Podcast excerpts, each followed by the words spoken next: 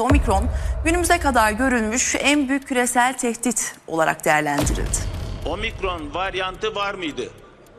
Evet, bizde var. Merak etmeyin.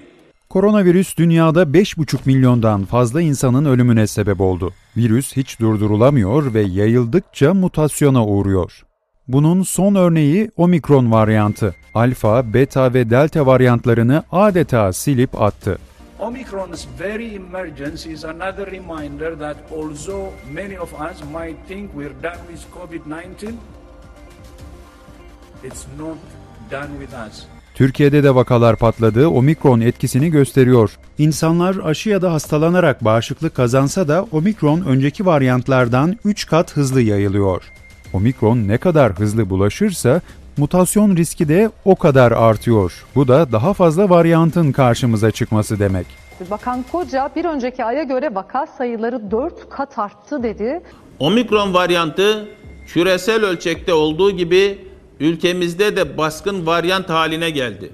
Omikronla ilgili bazı yanlış bilgiler paylaşılıyor. Bunların başında virüsün hafiflediği iddiası geliyor. Fakat birçok uzmana göre bunu söylemek için ortada henüz bir kanıt yok. Gördüğümüz kadarıyla omikron e, sahip olduğu mutasyonlara bağlı olarak kolay bulaşma ve hızlı yayılma avantajı sağlamış oluyor. Omikron varyantının 3 gün kadar bir kuluçka süresi var. Yani çok kısa sürede hastalık ortaya çıkartıyor. Başta kronik hastalığı olanlar ve 65 yaş üzeri vatandaşlarımızın çok daha dikkatli olmaları gerekiyor. Omikron varyantı delta'ya oranla daha az hasar bırakıyor. Bu doğru. Ancak bu durum yeni mutasyonu güçlendirecek endişesi var. Hafif semptomlar göstererek insanlara bulaşan virüs mutasyona uğrayarak daha tehlikeli ve ölümcül hale gelecek. The symptoms of these cases are extremely mild, and I th- I, I would uh, want to go as far as to say I think this is um, this variant has been here for longer than we think because it is um,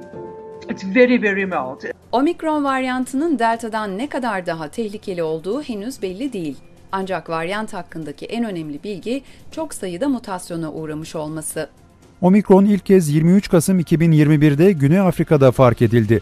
Delta aylar içinde baskın varyant olurken Omikron sadece bir haftada kontrolü eline almıştı.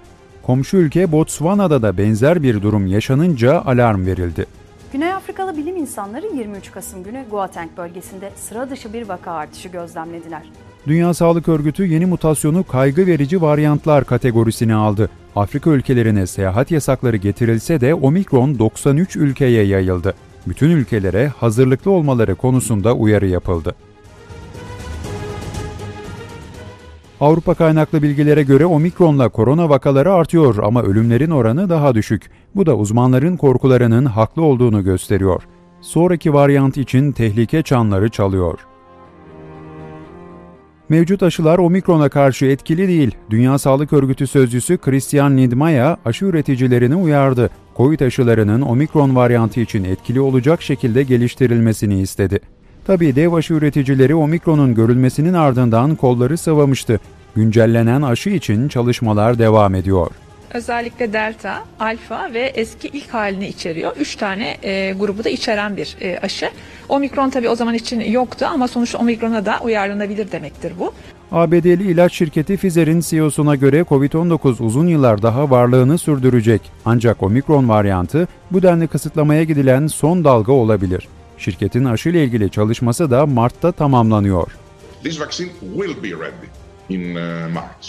Tüm korona varyantlarına karşı uyulması gereken temel kurallar hala aynı. Maske takın, sosyal mesafe kurallarına uyun, ellerinizi düzenli yıkayın, kalabalıktan uzak durun, karantina kurallarına dikkat edin. Ancak bilim insanları omikron varyantına karşı çift maske takmanın faydalı olduğu görüşünde. Tek cerrahi maske sizi omikrondan korumuyor. Bir ma- cerrahi maske takıyorsunuz, üzerine ikincisini takmanız e, katman sayısını 6'ya çıkarmış olacak. Bir şekilde virüs e, parçacıklarına karşı çok daha büyük bir e, bariyer oluşturacaksınız. Bugüne kadar omikron daha çok genç yaştaki insanlarda görüldü. Bu nedenle semptomların hafif olduğu belirtiliyor. Delta'dan farklı olarak omikronda koku ve tat kaybı yaşanmıyor. Ancak varyantların belirtileri birbirlerine çok yakın. Pozitif. tat koku sıfır. Şuramda bir acı oluyor. Omikron'un görüldüğü hastaların çoğu ya aşısız ya da tek doz aşı olmuş. İki aşı olmak ve hatırlatma dozu yaptırmak şu anda koronanın bilinen tüm varyantlarına karşı korunmanın en iyi yolu. Bir kadının elinde benim bedenim benim kararım direnişi bugün sosyal medyada trend topik olan ve en çok konuşulan etiketlerden biriydi. Aşı olmalı mıyız yoksa olmamalı mıyız? Tabii ki evet. Eine Impfung schützt nicht nur Sie, sondern auch immer jemanden, dem Sie nahestehen, der Ihnen wichtig ist, den Sie lieben. Son araştırmalara göre omikron varyantı tespit edilen hastaların %20'sinde deri rahatsızlıkları ortaya çıktı. Hatta bunlar daha çok çocuk ve gençlerde görüldü. Kaşıntı, deride kabarıklık, kırmızılık, isilik ya da kurdeşen varsa omikronla tanışmış olabilirsiniz. Omikron varyantının şimdiye kadar belirlenen en belirgin semptomları ise şunlar. Burun akıntısı, baş ağrısı, yorgunluk, hapşırma, boğaz ağrısı, eklem ağrıları. Aşısız insan sayısı çok fazla olduğu için salgının kontrolü şu anda virüste. Bu nedenle halen işe yarıyorken korona aşısı olmak gerekiyor. Ben e, normalde bana aşı takvimine göre Mart ayında aşı çıktı.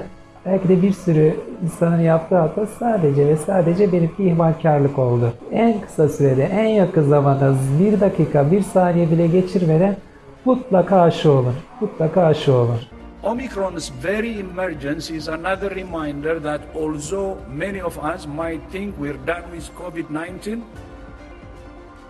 it's not done with us.